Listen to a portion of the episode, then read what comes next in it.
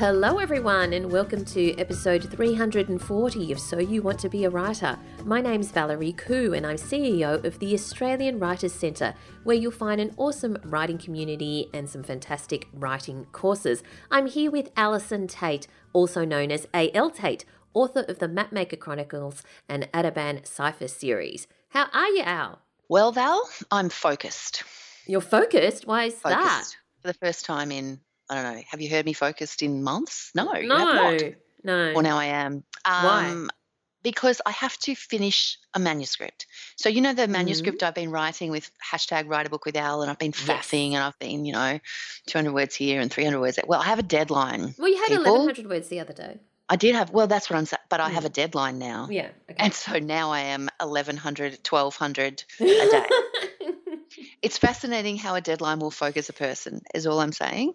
Yes. Um, and, I, you know, it is a huge tool, and I feel like if you are someone at the moment who is struggling with that, you know, concentration or mm. or focus uh, and you're writing, um, aim, you know what, pick a competition at the end of yeah. the year or at the beginning of next year or whatever, like however long you think it's going to take you to finish, pick mm. a competition, a literary competition, and aim to enter it.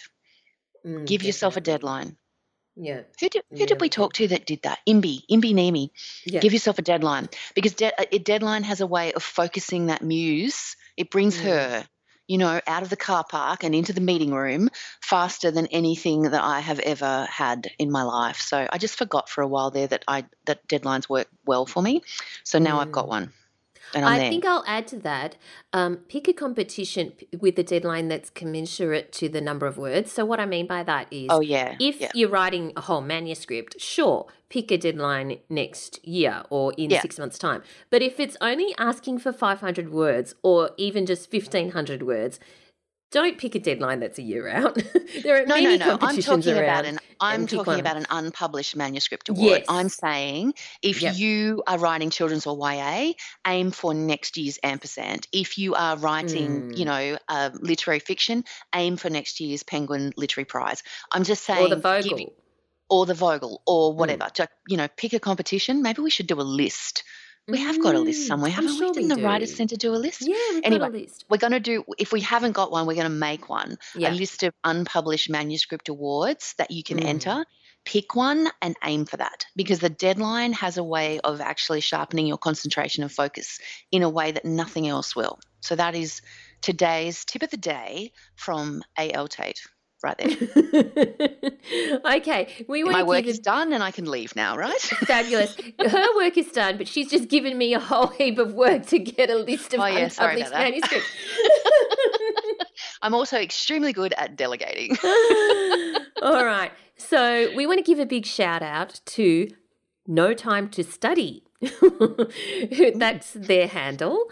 Uh, No Time to Study has kindly left us a review uh, which says, learn something new every podcast. My daily commute has gone from thirty minutes to one hundred twenty. I was lamenting the loss of writing time, but now I can still be productive on the drive to work by listening to this fantastic podcast. The hosts are funny and intelligent. Intelligent. Yay. No Time to Study. You are my fav- my new favourite person. Favorite. Hello. Yes. The interviewees come from a wide range of backgrounds, and I'm learning something new every time I listen. Woohoo! Thank you. No Time Thank to Study. Thank you so much. But also, wow, from thirty minutes to one hundred twenty, yeah, that's, that's, that's a yeah, massive crazy. commute. Lucky you have three hundred eighty million episodes to get mm, through. Mm. Um, and we are very, very pleased to be keeping you company. Yes. Very much so. Thank you so much for leaving that review. And if anyone else has thirty seconds to leave us a review or rating on Apple Podcasts or whatever your podcast platform is, we'd really be grateful, because it helps other people discover the podcast. So let's move on to our links and uh, the world of writing and publishing this week. Al, you've actually had a great review yourself on Books and Publishing. I have. I'm very excited about this. So I'm at, at the point now, so uh, for new listeners, I have a new book coming out in September called The Fire Star, a Maven and Reef mystery. So it's an upper middle grade novel. And I'm just at the point with it now where I'm starting to see it, um, you know, the advanced reader copies and the and the proofs and things like that are going out into the world, and people are starting to post them on Instagram that they have them, um, which of course brings me to the point where of of pure and utter horror that people are actually starting to read this thing, um, which mm. I've got to tell you, when you write books and you're in the midst of the joy of writing books, you kind of forget that people are at some point going to read this thing and come back to you and tell you what they think about it. And that is a good thing. You should write like that. Always mm. write. You're writing for readers, but you have to write, you have to push to the back of your mind the whole review situation while you're writing, or you will be crippled for life. Um, so I am writing, uh, sorry, the books are now out there. I'm starting to see people seeing them. And then a friend, a very kind friend, alerted me yesterday to the fact that books and publishing dot com dot a u has uh, published a review of The Fire Star. Um, it was reviewed by Danny Solomon, who's the assistant manager of Readings Kids. And I'm extremely happy to say that she loved it.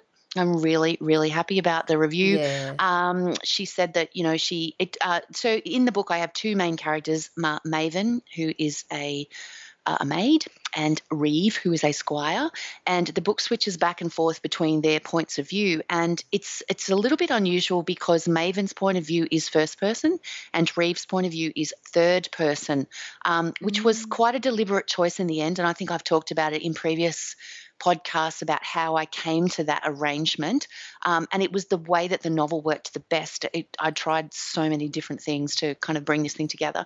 Uh, it was the way that it worked the best, and um, so Danny says that, you know, it took her a minute to get used to those jumps between first and third person, um, but once she did, the book didn't leave her hands. And she also said that she's looking forward to selling The Fire Star, which, given that she is a bookseller, mm. is a huge, uh, just a big Yay. cheer for me.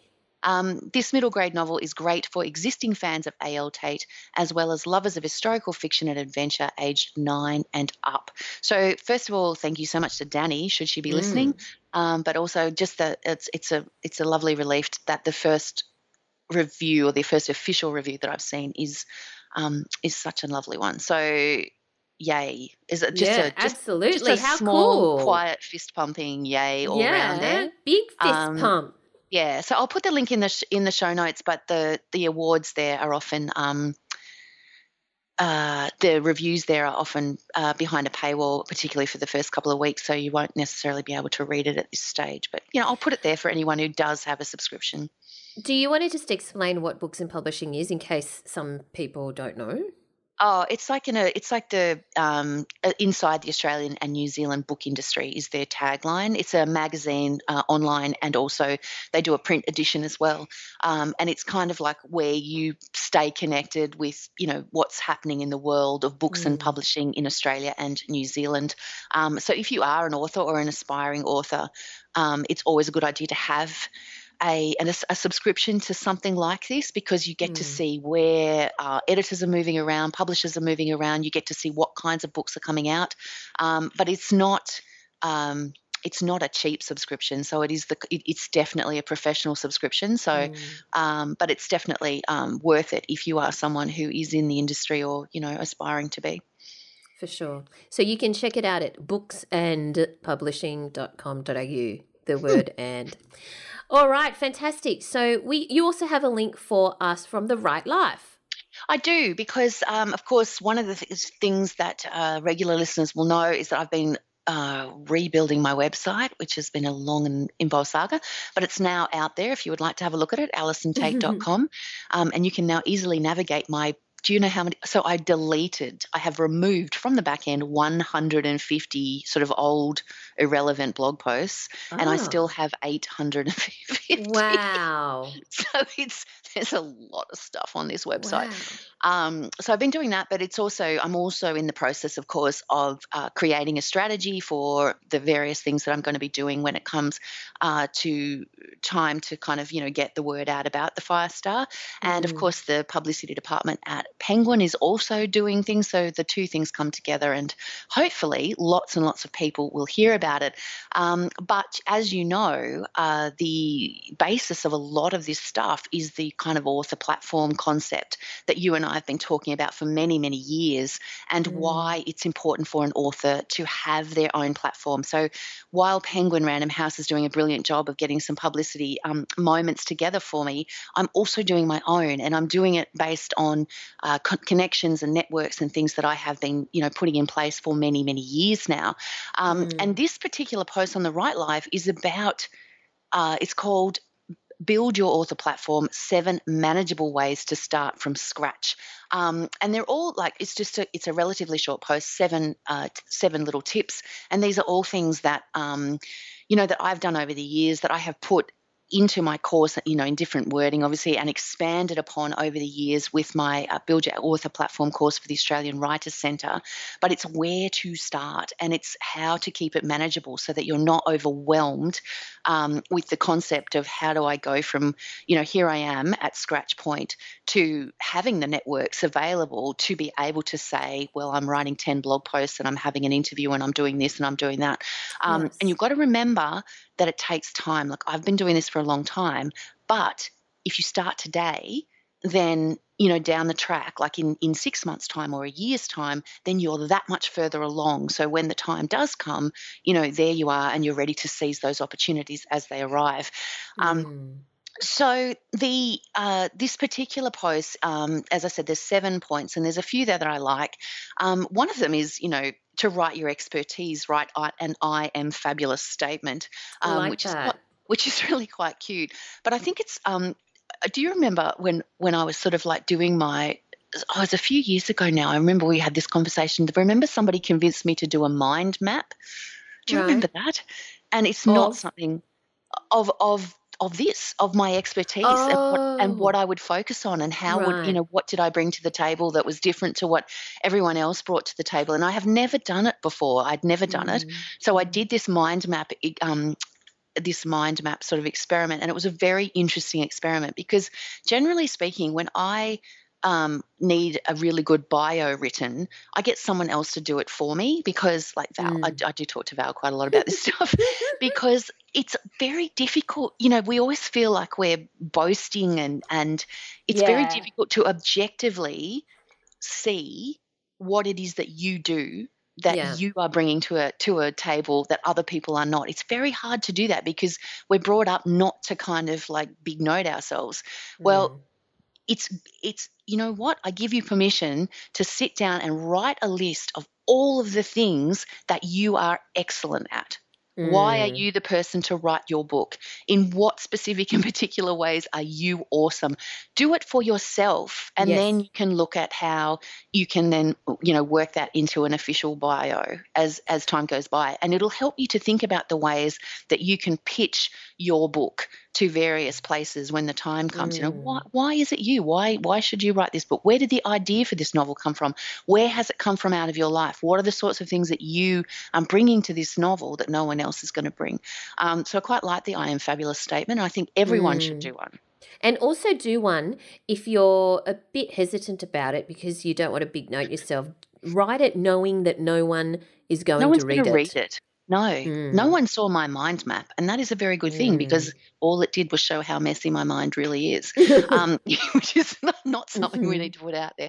Now, the other thing I really like is this second one, uh, which is the contacts. Put together a big mouth list. Mm. Everyone you know is a contact. The more people you know, the more influence you have, especially if you know people in high places.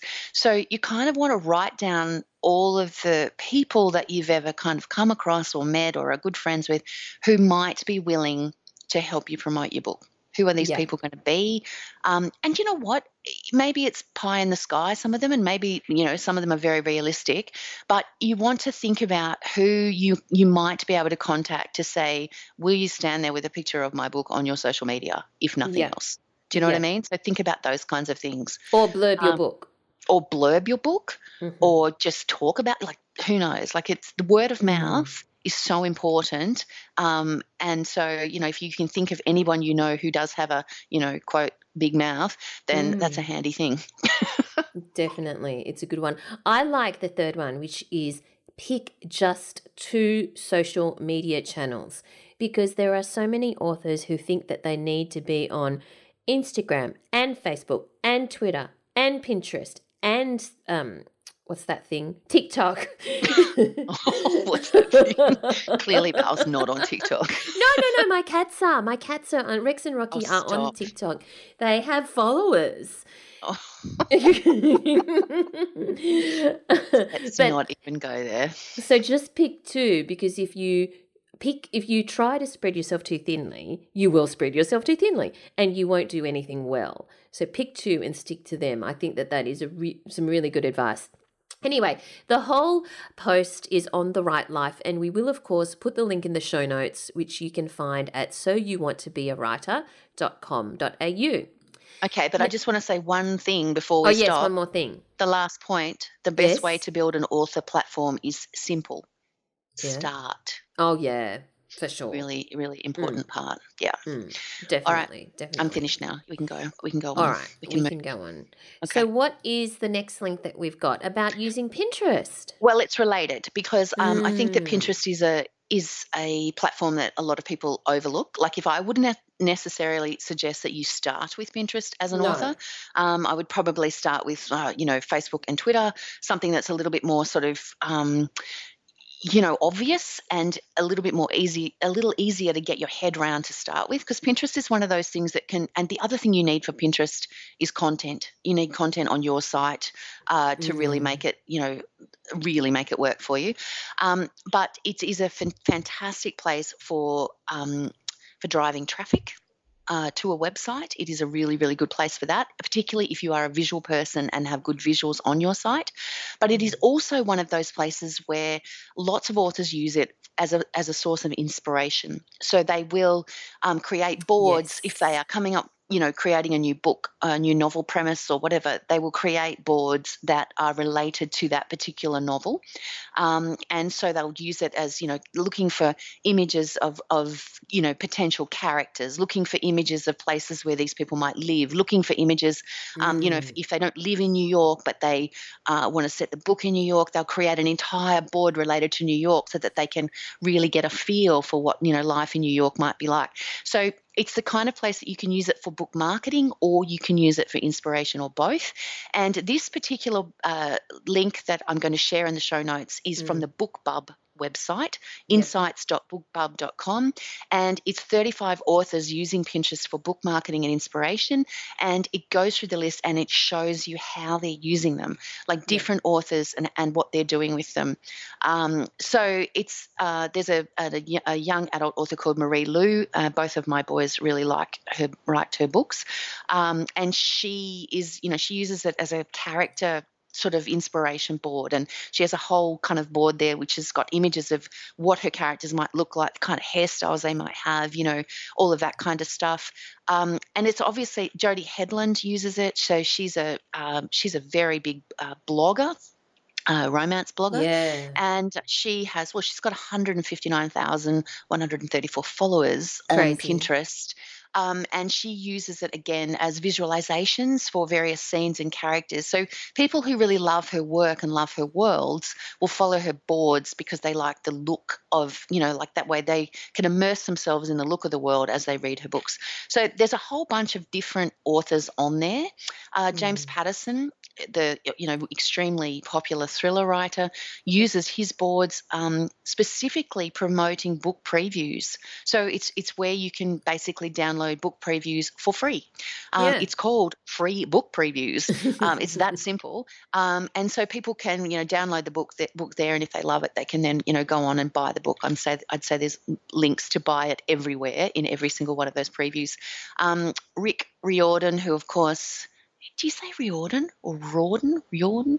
Uh, anyway, him, Percy Jackson, dude, um, very, very popular young adult novel. He uses them um, to share excerpts. Like he uses his boards to share book ex- ex- mm. extracts. Uh, so you can get an idea of, you know, what his next book might be like and things like that. So people are using them in lots and lots of different, different ways. ways. Um, and it's all about, you know, inspiration, promotion, marketing, uh, driving traffic to your website. So it's definitely worth having a look at, at what those authors are doing, if this is the kind of um, the kind of platform that might appeal to you.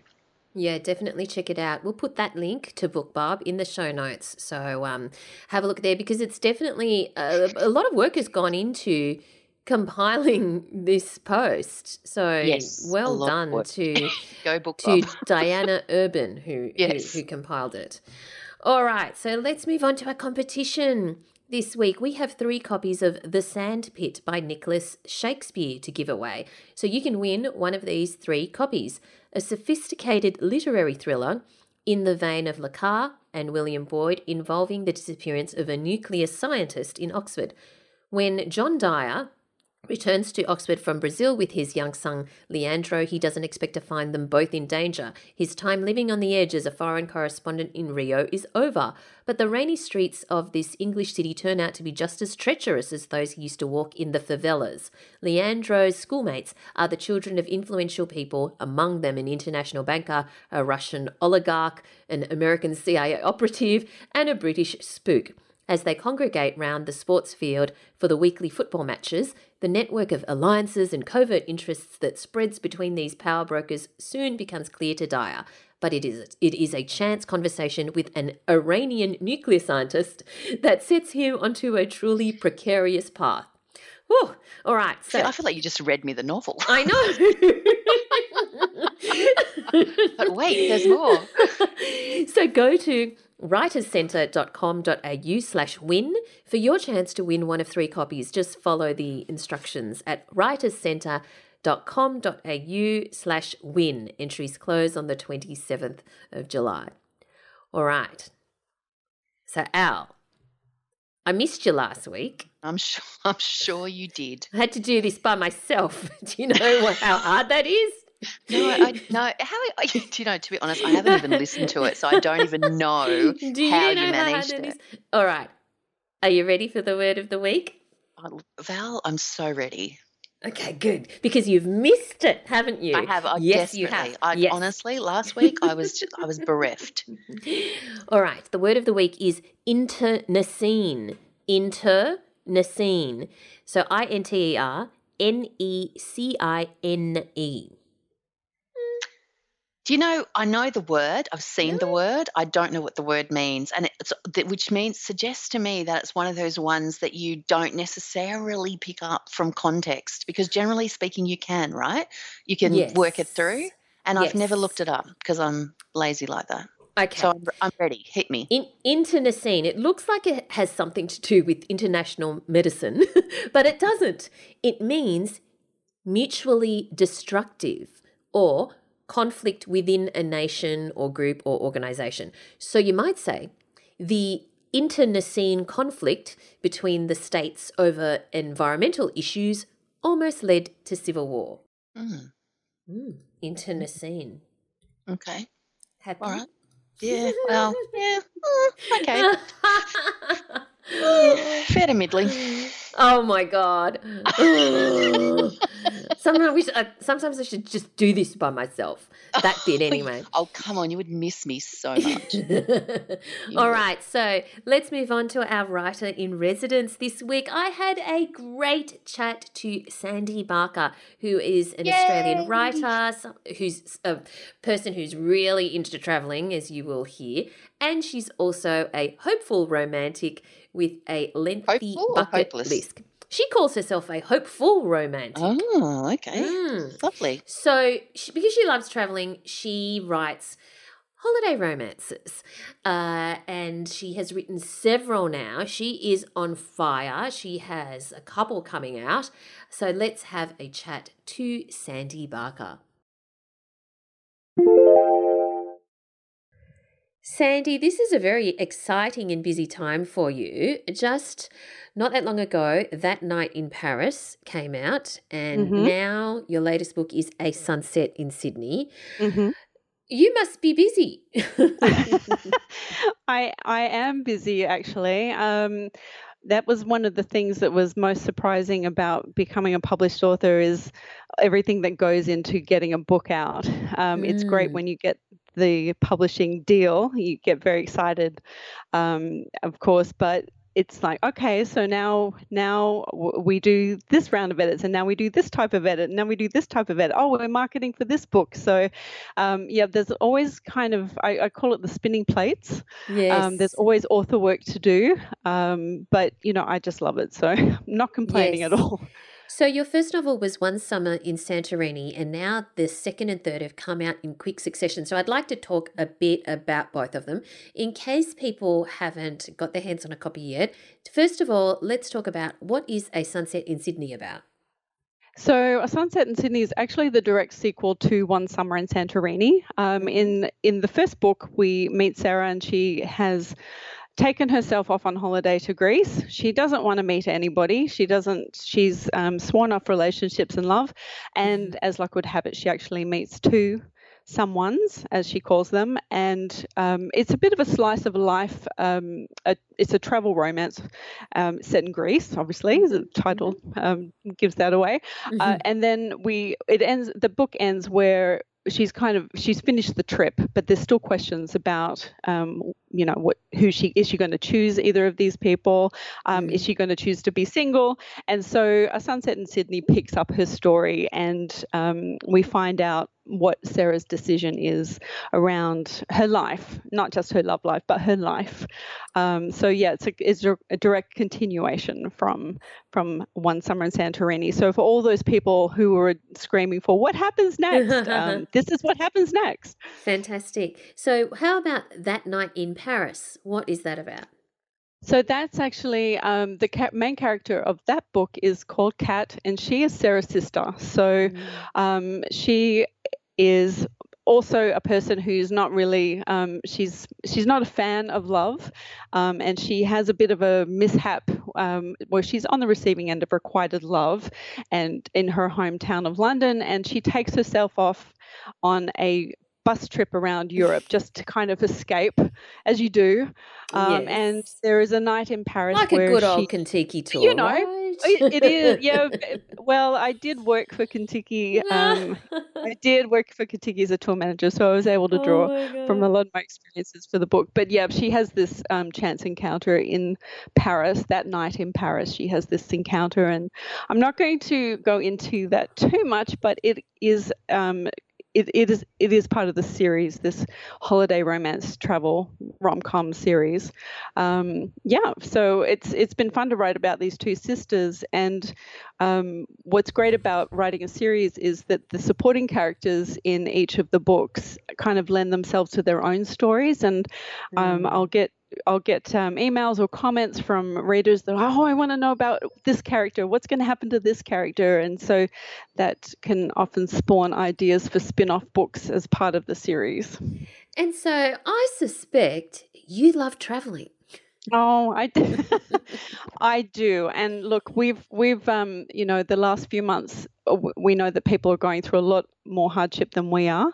Um I think the only thing is I really wish I was traveling right now. I was supposed to be in the U K right now for a six-week mm. trip, um, including a, a bit of a um, a bit of a, a return to Edinburgh, but it was um, a research trip for um, the book that I'm writing now.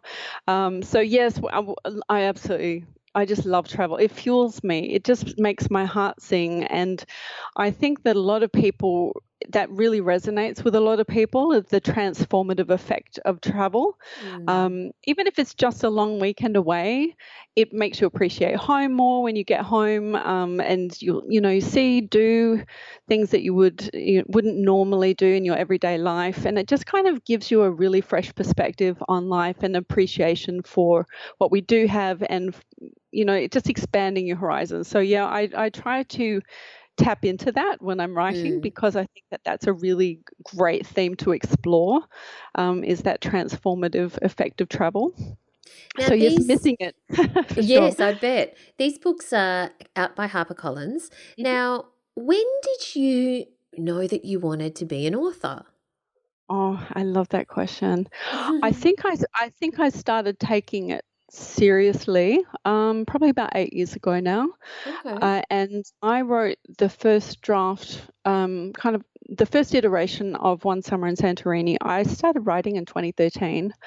Um, so that was when I really made time every day to write and got serious about the craft. And, and I was, you know, reading a lot about writing, and I think you need to read voraciously in your genre um, mm-hmm. to kind of really immerse yourself in, um, you know, all of the mechanics of it. Um, I, I, I was an English teacher years and years ago, but for about fourteen years.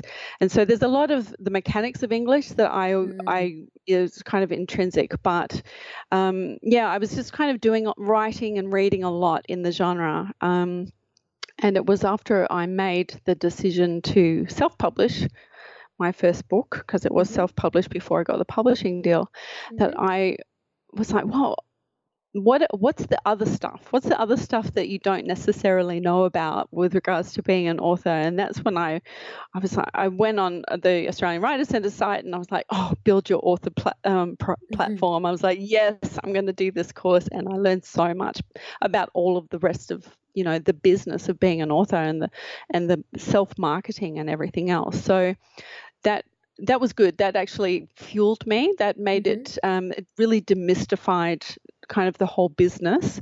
So when you say, when did I want to be an author? Creatively, I wanted to be an author for a long time, but it, it just seemed like a pipe dream until mm. I kind of dug into, well, what does it actually mean? Um, and, you know, having that social media presence, building a brand, being able to point to something when you're approaching publishers or agents to say, look, I've, you know, I've got this following here. I've got a small but passionate audience. I'd like mm. to build that audience. Um, so it really actually made, doing that course made it seem um, feasible. Mm. It's like, I can do this. it's, just, it's just kind of taking things step by step. And um, I, I, thought, I thought that was really, really useful. So from a creative perspective about eight years ago, and really from Um, a realistic perspective mm. about seven seven years seven right six seven years yeah right and so well I'm so glad that the course um uh, that you found the course useful um yeah. So tell me a bit about, you said that your first book you self-published initially. Tell me mm. a bit about the journey from self-publishing to to, to HarperCollins. sure sure um so I When I had had this, um, you know, the first draft of the book back in towards the end of um, twenty thirteen, I did actually sign with an Australian agent, and he wasn't able to sell the book over the course of our year. We had the contract, and he was really passionate about it. But, um, you know, we were getting comments like, Travel, it, it reads like a travel biography, and what is this travel fiction? It's not really a thing. And um, it, it was a lot of the publishing uh, publishing houses weren't really um, investing time or energy in that particular niche genre. Um, so I, you know, put the book in a drawer. And mm-hmm. thought, okay, well, that's the end of that. I tried. I got an agent, and that's what you're supposed to do, and it didn't happen. Um, and after a trip back to Greece, back to Santorini and the other islands that are in the book, um, in twenty sixteen, I came back to the manuscript fresh. I, I, I just, you know, had another go at it, added about five thousand words, um, and I thought, okay, I'm going to do this. And I went back to all of my notes from, from that, that um, I went back to all my notes from the Build Your Author platform. I'm like, mm-hmm. okay, I can do this. And I had a str- strategy, like I did it like a, you know, like a, I had a full marketing plan. Wow. Um, and I, I got, you know, I got a cover art, got a cover artist. I paid for a proofread, and I, I went out there on Kindle, Kindle um, direct publishing. Mm-hmm. Now, with that out in the world, I wrote the second book, the second book, which mm. has now become A Sunset in Sydney, mm. self-published that. And then um, that year, in twenty eighteen, I was actually on sabbatical for mm. a year. My partner and I are traveling, and we were living in the U K at the time, and I got connected with a small group um, of authors, romance authors, and through them, I got I started to realise that um, in the U K, they were really ripe for travel romance. And plus, we, you know, it was a few years down the track, and travel romance was this huge genre. It was a boom genre. And I'm like, oh, there's a place for me. So while we were living there, I actually started querying British publishers. Um, you know, I, I referred to myself as the nomad author looking for a publishing home. And you know, again, went back to my notes and stuff of how do you build that brand, and and and even query letters are part of your brand as an author. So, you know, honing those letters every time I got a rejection. Okay, what am I not doing right about messaging? Um, you know, how do you write the blurb? How do you do all of that? So I just kept practicing, practicing, practicing, and you know, I just kept reminding myself it takes one yes. Mm. And got back to Australia after sabbatical, no yeses, um, quite devastated by that. Thought, okay, well, just self-publish the third one that I've written. And I got I got the email. I got the one yes. Yes. Um, we read your book. We love it so much. We want to publish. And I was, you know, beside myself. Like it was, it was, I all the stars aligned. Um, and it spoke to, yes, I was, I had, I persevered, and there are a lot of there were a lot of no's. Not quite as many as J K Rowling, but there were a lot of no's, and everyone is disheartening, you know. But mm. I had to keep going. All right, what do I need to be doing about my messaging? Because I know that this is a good story. I know that it's a really yes. entertaining read. How do I get these people to see that? So, yeah, it was. I I think it was just kind of the convergence of the the craft of of um, the author business, um, so to speak. I've got air quotes up there, um, and and perseverance, and then just really sticking to my creative guns and writing the book that I wanted to write, telling the story that I wanted to tell. You know, five years before, I'd been told, no, I'm not interested. This is this is genre is going to go nowhere. Mm. And who who would have foreseen how important travel fiction has become in the last, even the last few months, especially. Mm, um, mm. You know, it's a it's a bright beacon in a dreary, dreary time. So it's not just um, it, that you're that obviously you're obviously passionate about writing travel fiction, and as you say, you knew that the, there was a good story there.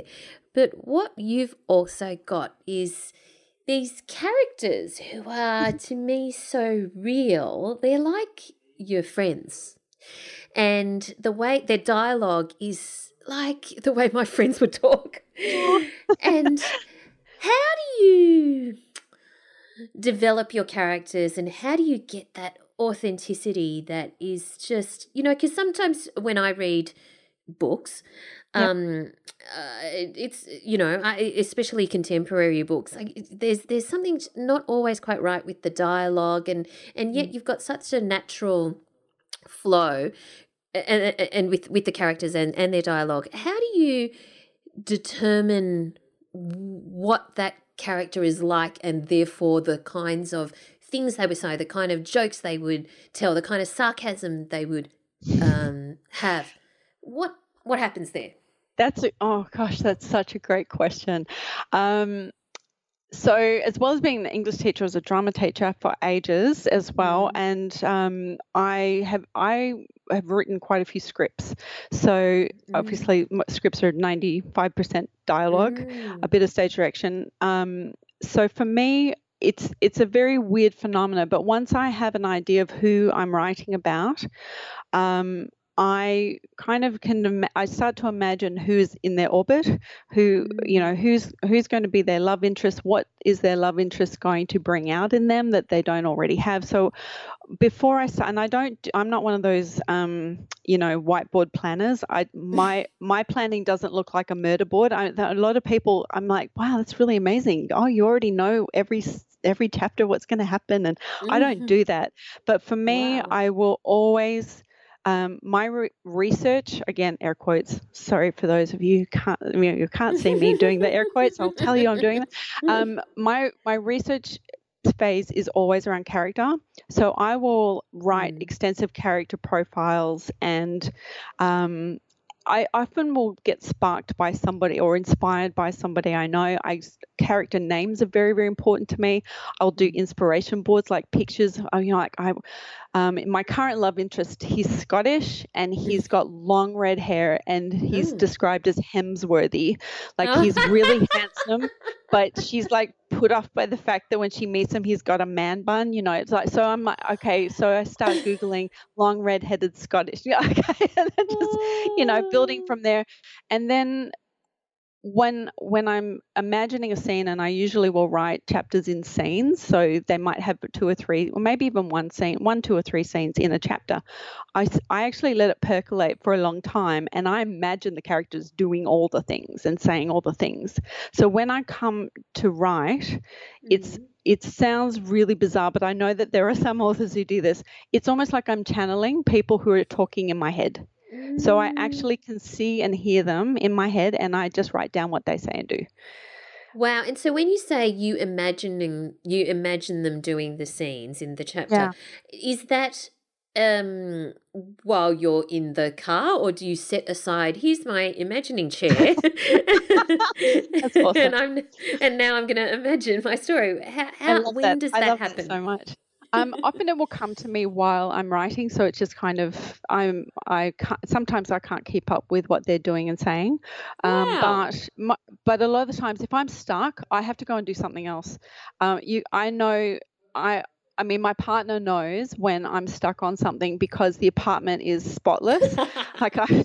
It's like, oh, you're cleaning out the cupboards. Mm-hmm. Mm-hmm. And then, I, or I go to the gym or whatever, I get on the spin bike. I, I'll do something completely different. Mm. Um, and then I start to go, oh, yeah, okay, okay, okay, okay. And I'm, you know, I'm like most authors where you sit down sometimes and it just doesn't happen. You squeeze out three hundred words in three hours.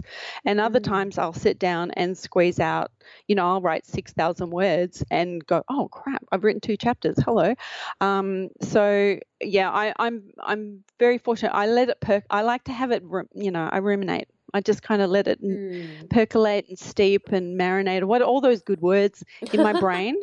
Um, but then with the dialogue, I always read it back to myself aloud. Mm. Because I think that's a way your your our ears are attuned. We you know we consume enough fiction in our lives. Our ears are attuned to what sounds authentic. Yes. Um, and I take I actually take notes as I'm writing. Like, okay, this is um, this person. This is how they swear. This is this is um their this is a phrase they use all the time. Or you know, so yeah, I will keep track of that. I'll keep track of their idioms and slang and um in a. in a document about them? Yeah, yeah, yeah. Right. Yeah. So, so you I, obviously I, really, it's really character, you, you, you really get to know your characters really well. And you say your story doesn't look like a murder board where you've planned it all out. So how do you know the direction in which your story is going? Do you have some idea already at the start and you just kind of w- figure out the way to get there, or do you literally don't not know what's going to happen next? I always know the main story, like the whole, the story, the character. It's really usually based around a character arc. So mm. this person's mm. is this way when we meet her or we start with her. Um, oh. I tend to write from the point of view of my female characters. I, I'm, there are other authors who are brilliant at writing or across genders and good on them. Um, mm. But I, so whenever we meet her, I know where, where she's at uh, mentally, emotionally. Uh, and then I know where I want her to be. I know what kind of the arc that I want her to have, and then I'm thinking, oh, well, where where in the world will she go? Mm. Um, who's she going to meet? That's going, and not just a love interest. Who's she going to meet? In who's going to be in her orbit, as I say, um, mm. to bring out those things in each in her. And there might be a character that really bugs them initially, but then mm. they find compassion for, and um, you know, I. I'm I'm very intimate with my characters, as you know, and I see them warts and all, and I want my readers to as well, because yes. that's real. That's real. Yes. And we have all of these sort of, um, you know, generic, homogenized um, main characters. What are we learning as readers when we read something? If we've got a main character who really irks us, why? Mm. Why? Okay. I challenge you to ask yourself as a reader why. So when you are in the depths of writing, so maybe not for your first novel, because you that was a, a, a quite a while ago now when you were writing it initially, but mm. perhaps for the two that are out now, That Night in Paris and A Sunset in Sydney, when you were in the depths of writing that, what kind of um, routine did you have to basically get the words out? Because you currently work full-time in a day job. So what do you do to fit it in and make sure it gets done? Well, that I mean, that's a great question. And um, so, yeah, I I mean, I've just finished a big round of edits for my fourth book, and I'm nearly finished with my fifth. Fifth. Wow. I get up at um, I get up between five and five thirty every wow. morning, uh, and I'll do a bit of authoring, author biz, which mm. is, you know, social media is part of that, and you know there mm. might be emails, or I have to write a blog post for something or someone, um, but then I will switch it all off and write I minimum of an hour a day, or if I'm not in editing mode, but if I'm writing mode, mm. I'll write a minimum of hour, an hour, but usually, you know, it can be two or three. And I actually do that most weekends as well, is I will write for, I will spend, you know, at least half of the day every Saturday and Sunday writing. Mm. Um, yeah. And I, I, I don't know, I just, I love it so much. And I know where the story is. By the time I, by the time I've started a book, I know where it's going to end. I almost always know what the end scene or chapter will be. So I just want to get there. So yes. that's my, Right. my impetus for writing is my myself. I'm like, okay, I need, I yeah, I I want to get to this, and and the way I get there will be convoluted because I, you know, I I get surprised by my characters. But yeah, mm. I have to be. Um, I found that because I do, um, as you said, I'm working full time, and my job is, um, it's it's mental work. It's, you know, I have to be kind of heads down. I do a lot of um, create, content creation, a lot of editing, but it's a different part of my brain. So I give my creative self, um, I fuel it with tea in the mornings, mm-hmm. and um, then I can switch gears around eight or nine um, and then go to my day job. So yeah, I right. think that works so a lot better for me. Yeah. Is it an actual kind of like one hour target, or do you have a word count target? I just, I will usually have a scene target. I want to write right. this scene. I want to get her right. to this point. I want this to have happened. Um, and as I said before, a scene might be a whole chapter, or it might be just um, a part of a chapter, and then you have the little chapter break. So I just kind of want to have complete something that somebody would read for a natural break. They're like, oh, just going to read to the end of this bit, you know. Yeah. That's what I want to have written by the end of the day. And often when when when I get back to the work in the morning, I will go back and reread what I wrote the day before. And I, yeah. people say, oh, you're not supposed to do that. I'm like, well, I need to get into the cadence of it. So mm. I'll reread, and I might do a little few little tweaks, catch the typos, and then just go from there. So I'm just kind yes. of, yeah, it's a nice entry point. So I just want to check, um, uh, because I'm sure many people are going to be extremely impressed that you do this just in the mornings. Are you only writing in the mornings and, of course, the half day on the weekends, or are you writing when you come home from work as well? Uh, sometimes if I get a really great idea, I'll go, oh, my God, I want to do that. Yeah, you know, like if something comes at lunchtime, I'll, oh, yeah, I'm going to write that. But wow. I have found that I am much I'm much more switched on and Create, creatively speaking in the mornings. So I was trying to do the thing, and I actually wrote um, One Summer in Santorini in the evenings, and oh, it was such a chore, you know. Oh, whereas right. I actually get out of bed excited. I'm like, yeah, wow, let's go. So I, I, it as soon as I flipped it from P M to A M, that just works for me. Wow, so that's so impressive that you're now on your fourth and fifth novels, which is fantastic. So f- of the ones that um that are out now, mm-hmm. um, what were the what was the most challenging aspect of writing these novels? You can pick think, whichever novel oh, in yeah, case one no. was more challenging than the other. I mean, That Night in Paris, I, I wrote that while on sabbatical, and I was working then, but I was only working contract work, and I wrote the novel in three weeks. So what? I just wrote time. I wrote it in three weeks, and I it just poured out of me. Oh like my I, God! Just, it was such an easy write. Um, but so the flip side of that was um, A Sunset in Sydney is actually the second book I wrote, and I wrote yeah, it to come right, yeah. second in the chrono- chronology. Mm. So when um, the publisher had decided, let's actually publish That Night in Paris, so we'll go off and we'll meet this other character, mm. I had to change the chronology of the books. So they had spoilers ah. for each other, and, you know, the the sisters, and they're talking to each other and these things. So in the editing of That Night in Paris, and then when I came back to A Sunset in Sydney, the chronology had to be addressed. And the other right. thing that um, I got great feedback from, I, my my editor's called Hannah Todd, and she is brilliant. Her feedback is like always bang on and just so clear and actionable. Mm. But she came back to me and she said, you need to write this book as though no that all the readers haven't read One Summer yes. in Santorini. Yeah.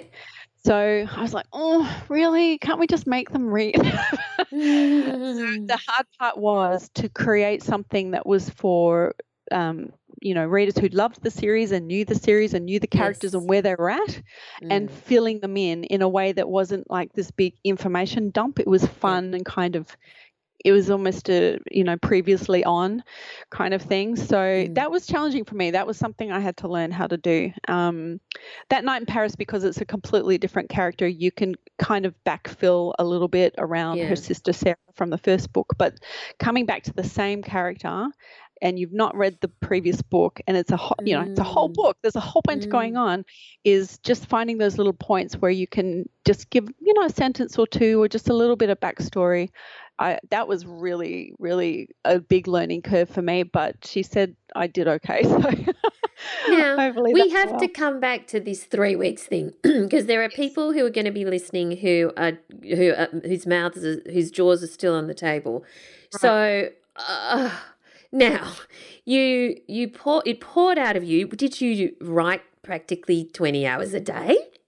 I, I, I'm, I'm a bit like, I'm a bit like Allison Tait because I know she says she's a fast writer. Mm. Um, if I, I knew exactly what the story was going to be, and wow. it was almost, it was just all in my head ahead of time, yes. and and because I had been a Contiki tour manager and I had. I had great notes and I had I had good travel journals and everything.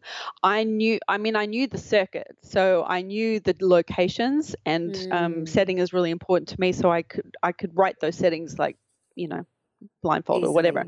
Mm. But once I had once I had the love interest and figured out the backstory there and everything, I was like, it just I, I look it's it's just kismet. Um, and yeah. I, I, I was on sabbatical. I put all my work on hold, my contract work on hold. We were living in Portugal at the time and it was NaNoWriMo, so it's National oh. Novel Writing. And so I wrote all day, every day. So I wrote wow. eight to ten hours a day. Yes. Just couldn't wait to get the story out. Like it was so yeah. exciting to me. And of course, you know, then there's the editing and everything. That was just the first draft. But sure. um, it's gone through lots of edits since then. You know, it had... Um, So, yeah, it's. I'm not going to say start to finish it was three weeks, but no, the first draft, that's first draft three weeks. So let's talk about the editing then. Your first draft is yeah. three weeks. Yeah. And then how much work – so you got it out there, which is fantastic, and that's yeah. so great that you used NaNoWriMo. So how much work had to be done after that point? And when you went back, did you kind of go – oh my God, why did I write that when in fact that's supposed to happen? Or, you know. Well, look, I, um, I, as my editor says, I write pretty clean. So, mm-hmm. um, I'm, and I write chronologically, I write in order. Mm-hmm. Um, so that helps a lot. And yes. I do have a really strong sense of character, but I go, when I go back and do my edit before I would submit a manuscript to my editor, I go back through and I do a check for overused words and I do a check for, um, you know, phrases or sayings or whatever, and I make sure that yeah. the right character says the right thing. So I do my own kind of editorial pass. Mm-hmm. Um, I have had I have had um, a lot heavier I have had a lot heavier edit this time around for my fourth book, which is coming. It's a standalone, but it's a triple narrative. I oh, wrote wow. three main characters, okay. um, and they were all in different parts of the world, all having Christmas at the same time, and so they they had touch points where they would call each other, what have you. And I was just finishing a round of structural edits, which was the most rigorous edit I've ever had. Mm. And I realized that in Colorado, eight hours had passed, and in Melbourne, forty hours had passed. But I had them talking to each other on the phone at the end oh. of the beginning. So I'm like, oh no! So I had to move chapters around and everything. So that was a time. I, that was a time where if If I had looked after myself further upstream, previous Sandy had planned and really plotted out each of those touch points, she I would have um, had not had such a rigorous edit. But on, on the whole, the other books that I'm writing, that is just a linear narrative, so I don't get in, I don't get stuck in those sorts of plot points where I go, oh no, that can't have happened because that hasn't happened yet. Mm. Um, I did have a bit of that when I was working on the chronologies of book two and three, but um, once I had it kind of clear in my head, it was okay. So you're obviously you're obviously very prolific. Um, where do you get your ideas from? I um, well, they're mostly, as I said, character-based, and I just kind of converge um, ideas for characters with places I've been to, because I just want to write about pla- places I've been to, and I um, I need to start going to more places because I'm running out of places I've been to. um, with with um, That Night in Paris, you know, there's a couple of characters in there who I really want them to have their own story. So mm. I'm thinking, oh, who can I send off to this place that I've been to? Um, you know, my partner and I, we started our sabbatical in Bali. We lived in Bali for two months. So I've actually mm. just written a book, a, the one I'm writing now that I'm nearly done. She goes to Bali on sabbatical. I'm like, that, oh. well, you know, that's not rocket science. It's kind of like yeah. I lean on lean on my experiences and look at my photos and my travel journals, et cetera. Um, but yeah, I I do have ideas that are percolate. I think all authors do. They're just kind of buzzing in the background that are not travel fiction at all. And I have these kind of plot-driven ideas that. Um, Who knows, maybe next year I'll just kind of switch gears after I've um, contributed more to this this series. I might just switch gears and do something completely different. So, so yeah. cast cast your mind back to, I don't know, maybe five years ago or, or so uh, when you um, didn't have a deal with HarperCollins and yeah. you weren't writing your fifth novel. Um, yeah. Did you ever anticipate you'd be in this situation, or did you always know it was going to happen one day? I, I was. Hmm, that's a great question. I, I hoped, I longed, I wished, yeah. I dreamt. Um, but I, until I self-published, I really didn't um, believe or give myself permission to call myself an author. In fact, it wasn't even until after six months, I until I had two books out, did I mm. call myself an author. Mm. So the dream was to get. Um, a publishing deal. Mm. Um, and my dream now, I have a new dream. My dream is to be a full-time author. Mm. And I'm not, I'm not talking out of school. I mean, my, um, my team know that at my, um, my day job. Yes. um, you know, I'm like, hey, I'm here. I'm going to give you a hundred percent while I'm here. But, um, my dream is actually not to be here. So, um, It yeah, I, I I do pinch myself, and it was the goal. It's the professional goal. I'd love to, you know, in the next couple of years just be writing. Um, yeah. So, and now I have kind of a foothold. I want to leverage that and yes. just keep learning about the business, and and on the flip side of that, keep being supportive of other authors. So I was really welcomed into the author community, both here in Australia and across the world. And I have some wonderful friends and mentors in that community, and I'm so grateful for their generosity. And I likewise want to do the same. Um, yeah. And I, and I know some people are wondering, but if you can just briefly mention what your day job is so that. Oh, um, yeah, sure. Yeah. So I work in adult education, mm-hmm. um, and specifically in online education. So we've had kind of a really intense um, past few months mm-hmm. um, supporting supporting our clients and our partners around um, moving to online learning very, very quickly. Mm. Uh, so, yeah, it's it's great. I, I mean, I think I'll always have a hand in education. I I'm an educator, writer, writer and traveller, and then an educator, and it's a passion of mine as well. And, of course, when you do become uh, able to devote full-time hours to this, you'll the great thing about being an author is that you can literally write from anywhere. So no yes. doubt you will be turning up in Bali and Santorini and Paris and Prague and all sorts of places, because it sounds like the perfect match for you. Now, um, finally, what are your top three tips for aspiring writers who'd like to be where, in a position where you are one day? That's a fantastic question. Um, I would say join, be an active member of the writing community. Mm. Um, you'll learn from each other, and um, they're the people who really get it. They get that you're showing up every day.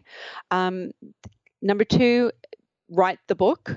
You can't edit a blank page. It's, I did not come up with that, but I say it all the time. Mm. Um, so you just have to, it's, it's, you know, you have to be in the chair and you have to be writing the book. Um, and the third one, learn about the biz. Mm. It's not often the most fun part, but um, marketing is really important. Having a platform, having a having a um, a brand as a as an author is really really important, and and part of that is honing your query your query letters and your synopses. And yeah, I think it's just kind of, that's the trifecta really, isn't it? So it's community, um, you know, get the work done, and also think about what the career can be. Because it's it's an industry, it's a business just like any other. So if you can learn as much as you can about it, then it's going to help you. Fantastic. And on that note, th- um, congratulations on That Night in Paris and A Sunset in Sydney. And I have no doubt we have many more to look forward to. Thank you so much for your time today, Sandy. Thank you, an absolute pleasure. There you go, Sandy Barker. And I absolutely love how proactive Sandy was in building her author platform as she, you know, was building her own writing career. She was writing because it's so important to be doing both. And um, she's reaping the benefits of it at the moment as well. Definitely. So she gets great. a massive gold star. And massive. She also is very active in our um, Facebook community, uh, in So yes. You Want to Be a Writer podcast community on Facebook. Um, and she, you know, I, I'm really thrilled for her success. I've, you know, been watching her, mm. um, you know, as you say, like build the author platform, and obviously, you know, just so many books coming out, and she writes, she works really hard. Yeah, it's, it's you know, really and she has worked really hard from the beginning, and I'm so thrilled to see it all, you know, like coming together for her so beautifully. So yay, Sandy, go yay. you. Sandy. And the course that Sandy was referring to in the interview was actually Allison's course called Build Your Author Platform. And oh, there you, you can go. find out more. She's at, a star pupil. That's exactly. You can find out more at writercentre.com.au slash platform. That's writercentre.com.au slash platform. All right. So this brings us to the end of this week's episode. What are you doing in the coming week, Al? Well, I'm writing because I'm focused, remember?